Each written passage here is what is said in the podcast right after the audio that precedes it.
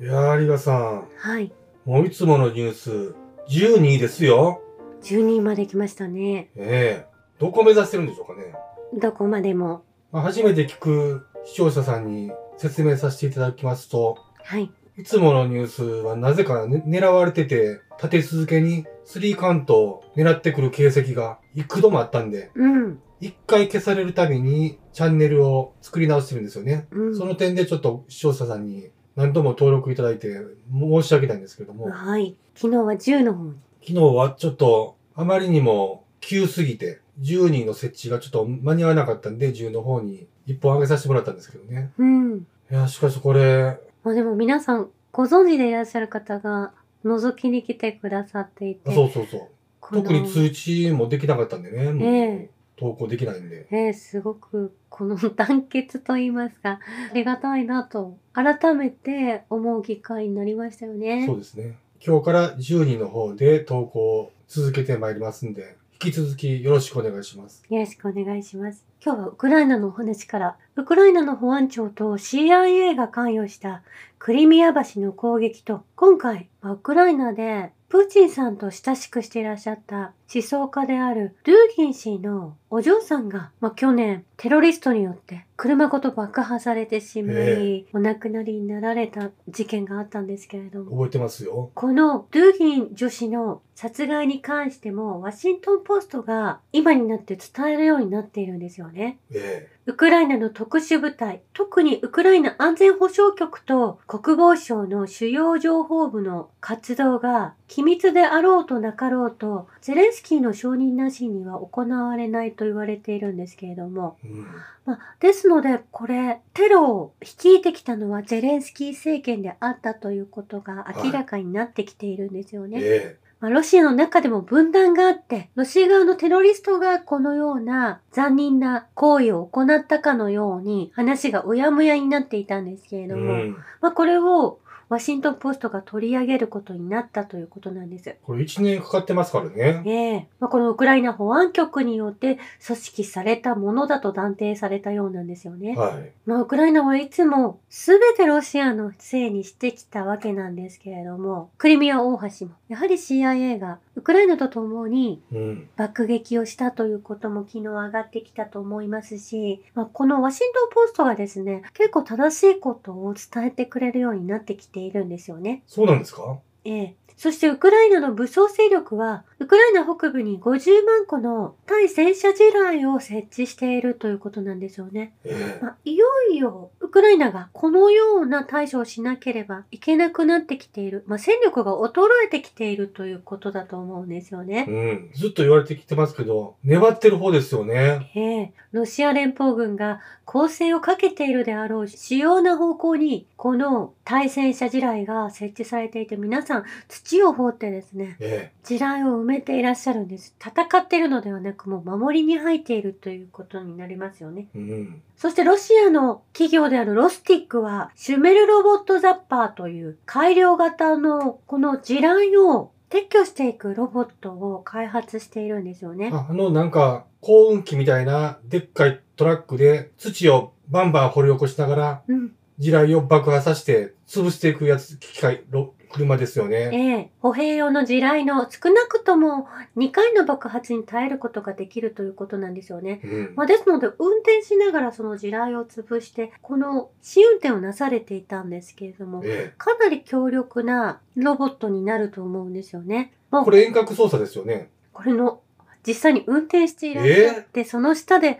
地雷が鳴っても大丈夫だということがこそれもうの、ロボットちゃうやん。えー動画の中で流れていたんですけれどもこれ遠隔である方がよりセーフティーだと思いますよね。これ運転手、高級取りでやってほしいですよね。ねえ。そしてウクライナの戦争はどのように終結するのか。ナショナルインタレスト紙は、キエフはロシアとの和平協定を結ばなければならないが、その条件は以前より悪くなるだろうと書いているんですよね。まあ、去年の4月にも和平交渉がありましたけれども、それをキエフ自体が事態と言いますか、アメリカの命令によって和平交渉を受け入れなかったわけですけれども、はい。その時の条件よりはどんどん悪くなってきているということなんですようね。んアメリカ傀儡のキエフがもうやりたい放題にやってきた。まあその結果だと思うんですよね。えまあですが今回のウクライナのスパイがロシアに対しての影の戦争、このテロリストを仕掛けているということを、まあ冒頭に伝えましたけれども、えうんこのミッションは CIA と緊密に連携して結成され、訓練され、装備された部局から集められたウクライナ諜報員のエリートチームが関与していたということなんですけれども、ウクライナは殺傷作戦を好む。まあ本当に暴力的な行動に出てしまうのがウクライナなんですね。なんせ、アゾフ大隊ですからね。ええ。まあそれがどう超えていると CIA も見ている部分はあるのか、それともウクライナを完全に、まあ、トカゲの尻尾切りのように切り離したい動きもあって、CIA とウクライナの所業であるというような形でアメリカはこの情報を今流し始めていると思うんです。で、これ最近テレビでちょこちょこ出始めている黒い文太郎ね。ええ。これもようやく、この最近になってから、うん。すごいことを発見したっていうことで、ウクライナにはアゾフ大隊という凶暴な部隊がいるっていうふうにね、告白しましてね。うん。それ1年前から知ってるよっていう話ですよね。だからもう嘘が突き通せなくなったわけなんですよね。うん。で、大体この黒い文太郎って、私お会いしたら、まず、その名前、黒い文、文章、黒い記事ばっかり書いてるからですかっていうふうに質問するんですけどね。ええ私も、うん、怪しいなと思う人をチェックしてる中の一人だったんですけれど名も、前からしたら怪しいでしょ、もう。ええ表に出てきているようなんですよね。えそしてロシアのザハロワ報道官は、キエフの対ロシアテロ攻撃の CIA の関与に関するアメリカメディアの報道は、バイデン政権の責任を取り払うこと、それを目的としており、選挙期間中に利用されるだろうと述べているんですよね。えまあ、完全に CIA とウクライナが行ってきたことが今明かされつつあるということ。それは保身のため、バイデン政権を守るためのものであると、ザハロワ報道官もおっしゃられているようなんですよね。え、えそして、ロシア連邦国防省はバルト海におけるアメリカ空軍の B-1B 戦車爆撃機による国境侵犯を防ぐため、昨日、ロシアの SU-27 が離陸したと報告がなされているんですよえ。ね。うん。ロシアの戦闘機が接近すると、米軍機は国境から旋回したということなんです。先日、国会でもイギリスの戦闘機がはい。巡回をしていたんですけれどへも、えそれをロシアの戦闘機が追い払ったということなんですけれども、次々と、まあ、侵入はしてきているわけですよね。いろはいろんなところで動きはあるんですけれども、それも全てロシアが監視しているということになると思うんですね。えそしてイスラエルの話に移動しますけれども、イスラエル側がハマスの人質対応動画に、まあ、この紛争が始まった当初ですね、女性が連れ去らわれたり、殺されたりしたというニュースから始まったと思うんですえ。よね。うんまあ、でもこの女性は人質用ではない、レイプ用だという偽の字幕をニュースでつけていたようなんです。どういうことですか？ハマスはレイプをしていると広報的に流していてすごく残忍なのがハマスであるというような始まり、この紛争の始まりだったと思うんです。まあですが、実際の音声は、まあ、現地の方の言葉がわかる人たちが分析したところ、彼女は女性の民間人だ。何もせずに放っておけ。元の場所に戻せとハマスのグループが声をかけていたところ、イスラエル側がこの動画に対して、この女性は人質ではない、レイプ用だという字幕をつけていたということなんですよ。ええ。まあ、ですので最初、ハマスがとても悪いグループだということの洗脳を受けた人たちがたくさんいると思うんですよね、この報道によって。いや、これね、あの、日本のメディアでも、字幕で、あるいは翻訳でね、思いっきり嘘を言ってること、多いですよね。本当に多いです。もう昨日、ハマスの人質のうち85歳と87歳の高齢者を人道的検知と、カタールとエジプトからの仲裁を得て解放しているんですね、ハマスがう。んまあ、その動画もですね、字幕がすり替えられているんですよね。はい。まあ、本当に捕まっている間は地獄であったと。まあ、記者会見を開いている時の字幕がですね、またすり替えられているのは、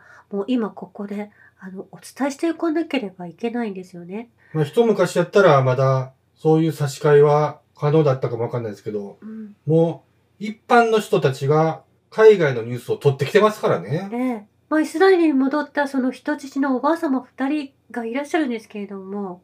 ハマスは人道的に人質を扱って、ハマスとの衝突でイスラエル人の民間人を殺害したのは、イスラエル軍だったと証言をなされているんですよね。うん。まあ、ここでも証言がもう出てきているわけなんです。一時情報や、これは。ええ。この二人を、の人質を解放して、兵士らが、このおばあ様たちが歩くのを手伝ったり、車に入る前には水を与えたり、まあ、そのうちの兵士の一人と自発的にこの解放された女性がですね、握手をしている動画が普通に、もうそれ事実ですから上がってきているわけなんですよね。握手するっていうのはもうよっぽど心が通い合ってるっていうことですよ。ええそんな親しみを持たないと握手なんかしないですからね。えーそして祖国に帰られて記者会見を行った際にどうして握手をしたんですか、うんというような質問をなされていたんですけれども、え本当にその通りそこで大事に扱ってもらえたとおっしゃられてるありがとうっていう意味ですよね。ねいるはずなんですけれども、字幕では地獄のような対応を受けたと語られていて、多分日字本幕取ろや、も日本のメディアもそのように流していたと思うんです。う。えそしてこの解放されたイスラエル人女性の人質の発言の全文が出てきているんですけども、うん一部取り上げさせていただきます。えはい。私たちはガザに到着した時、彼らはまずコーランを信じているので、私たちに危害を加えないと言ったとおっしゃられているんです。これ事実の内容なんですよね。うん私たちを隣人と同じように扱うと言ってくれ。私たちは手厚くケアされたと。まあ、この老人の方たちをお薬の、まあ、お年寄りなのでお薬を普段方してもらってたんですか？普段いただいてるも,、のに近いものをちゃんと処方して、え医師も看護師も手厚くそのケアを務めてくれたとおっしゃっているんですよね。え捕虜に医師医者と看護婦がついてくれているわけですうね。ん。まあ、そのような内容で、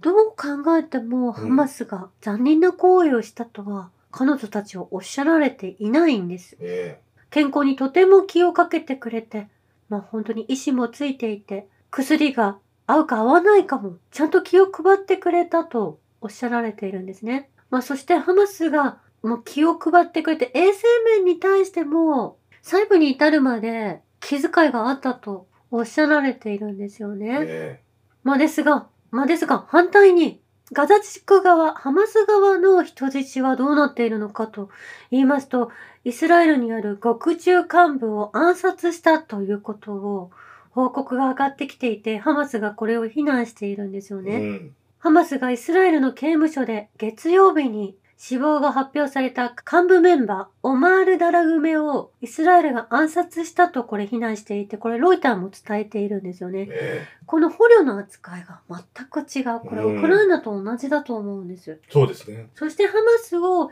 やはり支持している国と、やはり非難している国が、まあ、いつもの通り G7 国が非難をしており、その他の国々はハマスをまあ支持していると言いますか、応援しているまではいかないでもハマスがそのような残忍な行為を行っていないということを理解しているんですよね。えそして日本もやはりハマスを非難している国であるということなんです。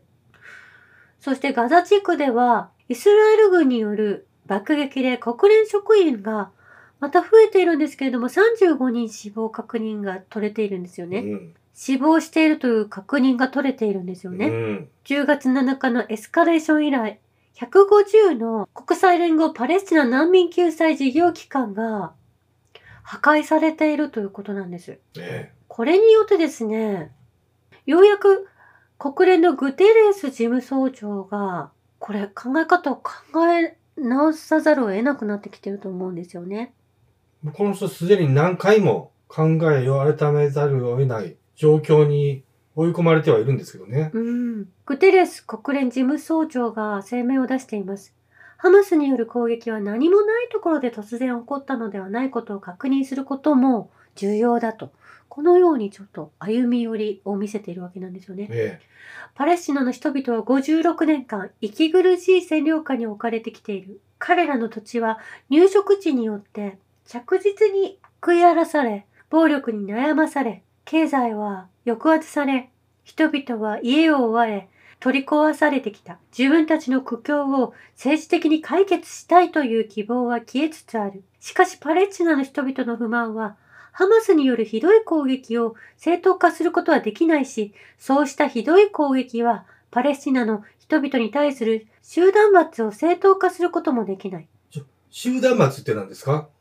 集団罰です。集団罰ね。はい。まあ、ちょっと後半のところはやはり G7 寄りの意見もうん。入っているかと思うんですけれども、これだけ国連の職員がお亡くなりになられていて、そして150のシェルターが、国連のシェルターが被害を受けていて、えまあそれを無限にできない国連の事務総長、代表がいてはいけないと思うんですよね。え。うん。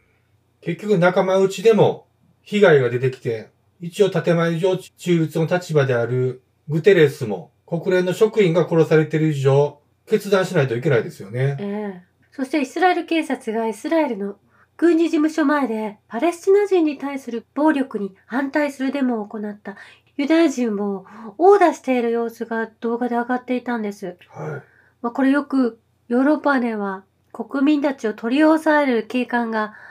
暴力的な警官がいると思うんですけれど、うんそれと変わらない状況で、あの山高帽、黒い帽子をかぶったユダヤ教の方々を襲いかかっているんですよえね。うんイスラエル警察がシオニズムに反対することで知られるハレディユダヤ人を攻撃しているようなんです、街の中で。はい。そしてこのイスラエル警察というのは、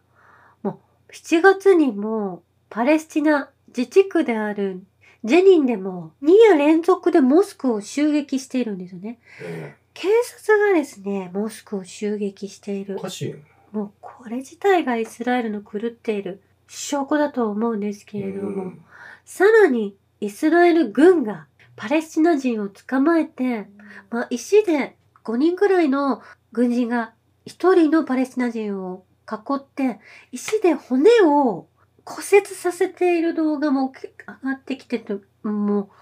ほんと衝撃でえ、それ、石でボッコボコに殴ってるってことですか？わざと腕のもう本当にこれ伝えるのが痛々しいんだけども。背骨やもはいう腕の骨などをみんなで囲ってこう石で砕くというか、まあそういった。行為をイスラエル軍が行ってきてるんです。もうこれほんと止めないといけない。こんなひどい目にこの獲物を捕獲してるかのような、もう考えられないことをイスラエル軍は行ってきているんですよね。これも殺傷っていうよりも、なんか別の薄気味悪い暴力ですよね。ええまあ、この者たちは、まあ、子供の時から自分が嫌がられることをしてはいけませんと、そういった信仰というか、まあ、教育を受けてきていないのか、えまあ、人間として考えられない。え。すごいこの幼児性の子供がバッタの首をちぎったり、蛇の尻尾を切ったりみたいな。ええそういう無無垢な残虐残虐性。うん、無垢って言ったらおかおかしいですね。精神的異常を感じると思うんですよ。私たちアリが歩いていてもそこをちゃんとま、またぐというか避けて通ると思うんですけれども、えまあそういう心が全くない人たちが、まあ、育ってしまっている国になっていて、まあ本当にこれがカルトなのか、テロリスト国家なのか、まあ、はっきりしてほしいところなんですよえ。ね。うん。そしてイスラエルは家族の同意なしに病理医が死んだパレスチナ人から臓器を摘出していたことを認めています。これはザ・ガディ、ザ・ガーディアンで取り上げられているんですけれども、はいこれを認めているということで、これ、ウクライナと全く変わらないですね。これやっぱり臓器売買にたどり着くわけですうね。ん。まあ、ウクライナでも、モーツァルトという、もうワグネルに対抗したようなグループがいるんですけれども、それが死の商人と言われて臓器を抜いていくというグループが、そのモーツァルトであるということを聞いていたんですけれども、これ国家ぐるみでこのようなことを人を捕まえて、そして殺してしまい、病理的に死亡が確認されると臓器を摘出してきたっていうことが普通にもう伝えられるようになっているんですよね。まあこのような人たちが、このような国家がパレスチナを襲う権利も何もないと思うんですよね。まあ、とにかくこの臓器っていうのが、目やら内臓やら、その各部位が一つ何百万とか何千万っていうふうに取引されてるみたいなんですよね。うん。ほ高値で。とんどそれってナチスだと思うんです。ニュルンベルグで裁かれた内容がそうでしたからね。うん。人間、人間を越して、油を抽出して、はい石鹸を作ってたような連中ですからね。そしてここに来て、ロシアのラブロフ外相は10月24日、国際科学実用フォーラムで発表なさいました。77年前の1946年の10月1日、ニュルンベルグ国際軍事裁判は、ナチスの主な戦争犯罪人を断罪したヒトラー政権の敗北を法的に確固たるものとする歴史的評決を下した。これは間違いありませんよということを伝えているんです。アメリカではですね、アメリカがナチスを倒したというような歴史修正主義がいるんですよね。うん。まあ、言論会の中にもいるかと思うんですけれども、はい。まあ、これをもう一度改めてヒトラーは敗北したということをはっきりとおっしゃられているんですよね。うん。ここ歴史の認知が違うと全て今起こっている内容も違って見えてくるんですよね。えそしてレバノンのヒズボラはイスラエルの電子戦最先端、そしてレバノンのヒズボラはイスラエルの電子戦最先端機器2カ所を破壊したと報告が上がってきているんですねえ。うん。ヒズボラはレバノン国境にあるイスラエルのアルアバドとルアイサット・アル・アラムの基地を破壊した。これらは中東最大の電子戦基地であると、レバノンの政治家ナセル・カンディル氏が伝えているんですけれども、えそしてレバノン南部に残っている市民は、イスラエルの砲撃にもかかわらず、もうこのレバノンを離れるつもりはないと語っていらっしゃる女性がいたんですけれどえも、うん。まあ、一般的には主要都市への人口流出が起きているんですけれども、地元の推計によると、半数以上の家族がここを離れていて、半数が残るとおっしゃられているわけなんです。はい。まあ、この紛争でどさくさに紛れて今、イスラエルはシリアを攻撃しています。まあ、シリアからこのレバノン、そしてパレスチナ、もう全部を取ってしまおうと、今目論んでいるイスラエルがうん。いると思うんですね。えそうはいかないという意味でも、レバノンの人たちはここを離れたくないガザ地区の人たちと同じ思いであるということを伝えていらっしゃると思うんですえ。。そりゃそうだよ。そしてトルコのハッカーグループがイスラエルの国防省のシステムにアクセスし、極秘軍事、演習、人事データをに読み取ったと主張しているんですよね。トルコにもハッカーグループいるんですか？ええ、イスラエルにもいるんですけれども、もうトルコにもいるようなんですよ。えもちろんロシアにもいます、え。日本にもいるんかねわかる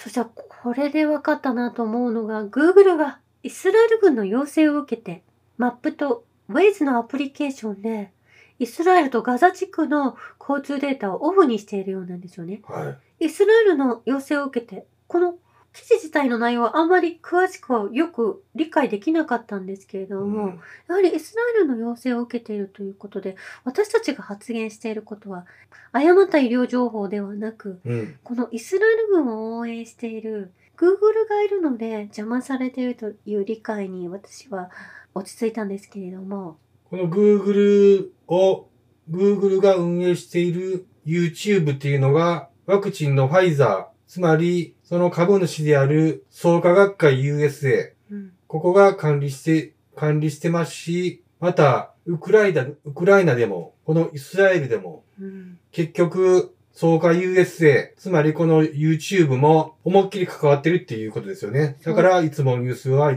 常にこの内容を話すと消されるわけなんですよね。ええ。この12位まで。ええ。先週、ウクライナの大統領の奥様でいらっしゃるゼレンスカ氏も、Google の代表を呼んでクリミアをウクライナのものだというふうに皆さんに周知していただきたいがために、うん Google にお願いをしていたというのもねそうだと思うんですよね。そう、それが答えです。そして今、イスラエルでは、まあ、ガザ地区に入る訓練をしているようなんですけれども、ねどうもイスラエル軍は敵、ハマスやガザの軍隊がドローンを使用することを想定内に入れていなかったようなんですよね。うん。ドローンを思いのままに操縦できるガザの軍とハマスがいるということを今になって知ってしまい、イスラエル国防軍はこの地上戦を進めることができないでいるというような状況にあるようなんです。ねその戦車はドローン攻撃に備えて上部を防空ネットで覆っていて、まあ、ちょっと前に進行できないような状況に陥っているようなんですよね。イスラエル軍は18日間の戦争で疲労困憊に近いと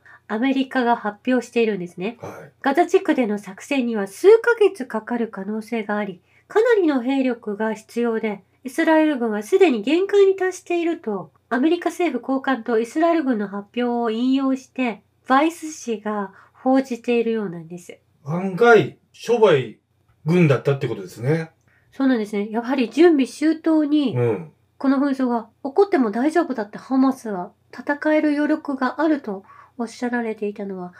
このハマスやガザ地区を応援している人々があってのことだと思うんですけれども、あと、イエメンのあの、軍隊も、もう、ロシア軍並みの配備を整えて、えーイスラエルに標的合わせてますからね。ええそしてアメリカの艦隊も爆破しているわけなんですよね。まあですがイスラエル軍はこのミサイルを使ってガザ地区を砲撃しているのを止めないと、もう人々が毎日何百人と亡くなっていらっしゃるわけなので、ねまあ、肝心要のそこを止めないといけないということは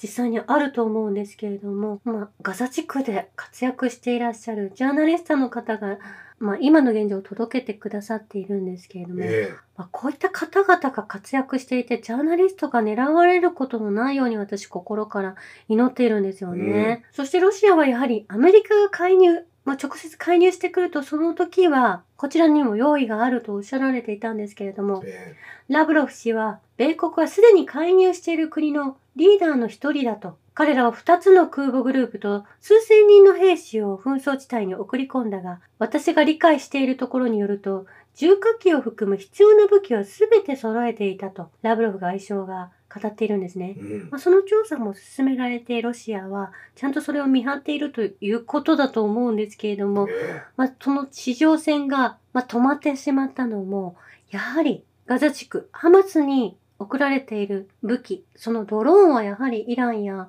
ロシアが用意していたものだと思うんですよね。うんその訓練も積まれて、今そこの砦はしっかりと守られていると思うんです。ねそして中国の画期的な科学者たちが不可能を可能にしたという記事が上がってきていて、それは超音速兵器の技術であり、中国とロシアがすでに世界のリーダーとなっている重要な軍事分野である。ワシントンの病的な戦争主義者たちは注目するだろう。そうなれば世界はより安全な場所になるだろうと、ちょっと訳がうまくいってるかわからないんですけれども、まあ、超音速兵器をロシアと中国が開発して、それを今活用することができますということだと思うんですよね。ねまあ、これに対しトランプ大統領が、まあ、ラリーの演説でお話をなされているんですよね。うんまあ、トランパーの人たちはこのトランプ氏の発言を飛ばさないでちゃんと見てほしいと思うんですよね。はい。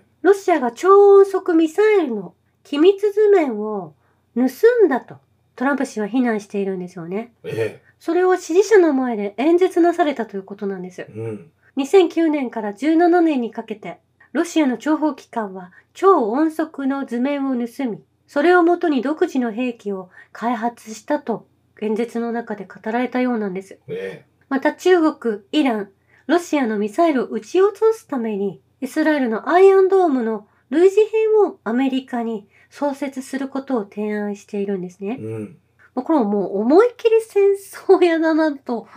思うわけなんですよ。この発言から見て。この内容を聞いて、なんでトランプとプーチンが一緒にこのプロジェクトを進めてるっていうふうに言えるの？まあ、それは限りなく薄い情報だと思うんですけれども、そしてハンガリーのオルバン首相のこともトランプ氏は語られているんですよね。え彼らはおそらく世界最強のリーダーだと、このハンガリーのオルバン氏のことを語られているトランプ氏がいるんですけれどえ。うも、ん。そして彼はまたオルバンはロシアと戦線を張っていると語っているんですよね。えオルバン氏は、まあトランプ氏のことも尊敬しているんですけれども、ロシアのことをずっと応援してきた首相なんですよえ。ね。ハンガリーのね。ええまあ、ですが、これ戦線を張っているとおっしゃられていて、ロシアと戦っているというようなニュアンスに聞こえたんですけれども、こんな詭弁なやつおらへんわ。うん、そして2日ほど前にオルバン氏はロシアに訪問しているんですよね。えまあ、これまでそんなに接点はなかったんですけど、今回このロシアに訪問したということは、ハンガリー自体がですね、EU をそっちのけにしてロシアに着くなんてすごくとても危険なことを犯しているわけなんですえ。よね。うん。それと友好関係を結ぶということは、矢面に立ってしまっても、やはり、ハンガリーはロシアと共に、まあ、ヨーロッパも立て直せる機会がまだあるという望みをえお持ちなんだと思うんですよえ。ね。うん。まあ、そこのところの理解がアメリカの代表である方には伝わらないんだなと今回思ったわけなんです。これトランプのメッキもね、もうかなり剥がれてきて、だいぶ視聴者の人も、やっぱりそのワクチンの問題やら、今起こってる紛争、これトランプが全部レールを引いてきたなっていうのが気づいてきて、これバイデンに押し付けてるなっていうのをみんなだいぶ理解してきてるようなんですよね。うん、バイデン氏はサウジアラビアとイスラエルを友好関係に結んで自分の選挙、2024年の選挙に向けて、まあ、功績を上げようとしたんですけれども、そうはさせない、まあ、パレスチナ自治区を確立させてもらわないといけないとサウジが申し出ていたのを潰した人たち、まあ、うん戦争屋がいるわけなんですよね。えまあ、その中の一人なのかもしれないということは言えると思うんですね。えうん。以上です。ありがとうございました。